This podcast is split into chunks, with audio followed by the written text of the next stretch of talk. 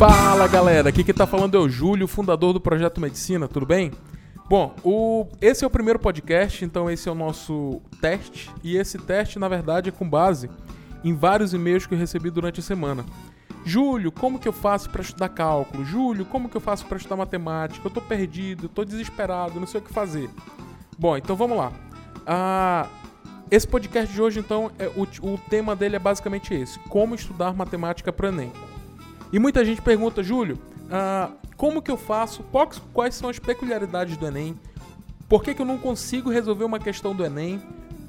Qual é a dificuldade de estudar matemática de maneira geral?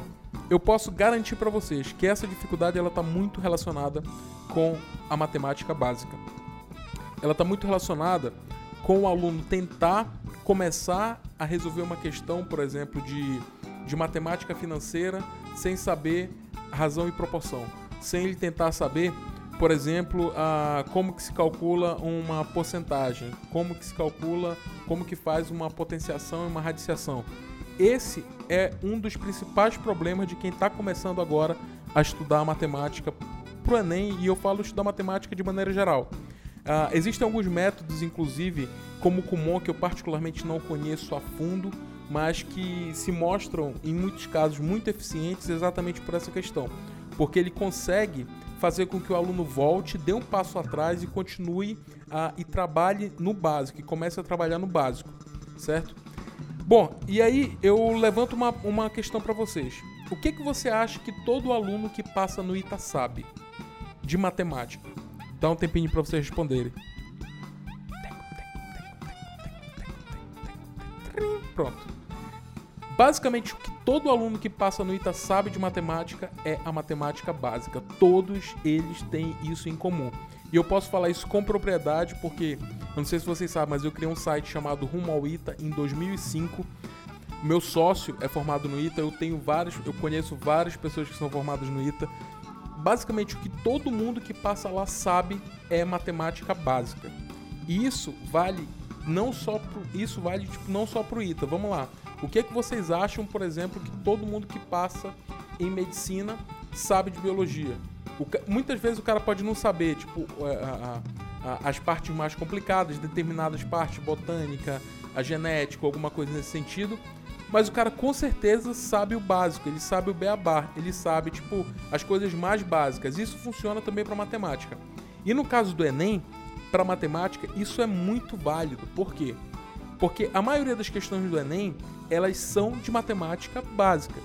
Júlio, mas como assim elas são de matemática básica? Basicamente, todas as questões você precisa de matemática básica no Enem para poder resolver, sabe? Então, assim, é, é muito importante você saber como que você está em relação à matemática básica na hora de começar a estudar para o Enem muita gente mandando mensagem: "Ah, Júlio, mas eu não consigo, eu não consigo resolver uma questão de é, uma questão de trigonometria". E eu percebo com isso que o problema dela não é não tá na geometria analítica, tá de fato às vezes no cara ter que dar um passo atrás e, e, e, e fazer e tipo e fazer o beabá, entendeu?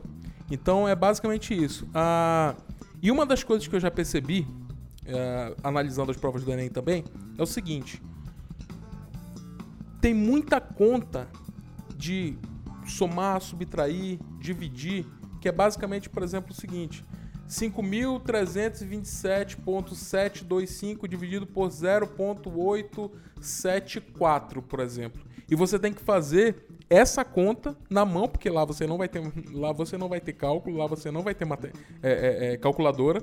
Então você precisa fazer essa conta no lápis.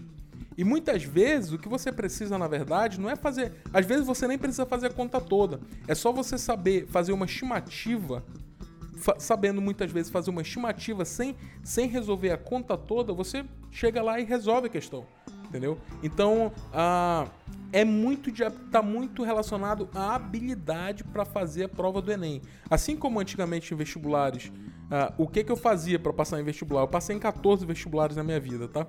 E o que, que eu fazia para passar? Eu pegava todas as provas anteriores e saía resolvendo tudo. Saía resolvendo, tipo, a, a 3, 4, 5 anos anteriores para poder, tipo, passar no vestibular, entendeu? E o que que acontece? Se você parar para pegar as provas anteriores do Enem e começar a sair resolvendo tudo, com certeza você vai ficar muito mais familiarizado com o estilo de questão e você vai entender o que, que eu estou falando, entendeu? Então, qual que é a minha proposta com o, a, com o projeto Medicina daqui para frente, a partir da, das próximas semanas? Eu vou criar uma lista de matemática básica, matemática básica mesmo, com conta de somar, subtrair, dividir, enfim. E você vai responder essas questões, você vai responder essa, essa lista entendeu? E vai, você não precisa mandar um e-mail para mim. Se você quiser mandar também, às vezes, dando feedback alguma coisa, é muito legal. Mas responda para você mesmo, cara, como é que eu tô em matemática básica? Será que eu tô fazendo, uh, será que eu, será que meu problema na hora de fazer a prova do ENEM, será que tá realmente na trigonometria? Será que tá nos assuntos de ensino médio ou, ou tá lá atrás? Certo? Então, uh, eu vou postar isso lá no, lá no grupo, vou mandar por e-mail para todo mundo, tá bom? É, vocês vão receber e, e eu aguardo vocês na próxima semana, na próxima edição do nosso podcast do Projeto Medicina. Grande abraço, até mais.